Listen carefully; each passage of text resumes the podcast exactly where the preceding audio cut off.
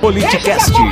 A gasolina baixou, é Bolsonaro! Deixa essa porra, eu fiz um vídeo já, derramou. Ei, tem que parar o caralho, deixa Aperta, eita! Deixa derramar, Cadê? Puxa pra fora o bico!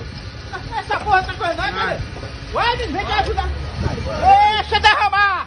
Deixa! Gasolina Pode baixou, derramar, não, para nada! Deixa derramar! Deixa derramar! Lavar o pneu, lavar Ai, o tá miséria! Deixa derramar! Deixa derramar! Deixa derramar! Ô, vai molhar Deixa o carro, derramar. porra!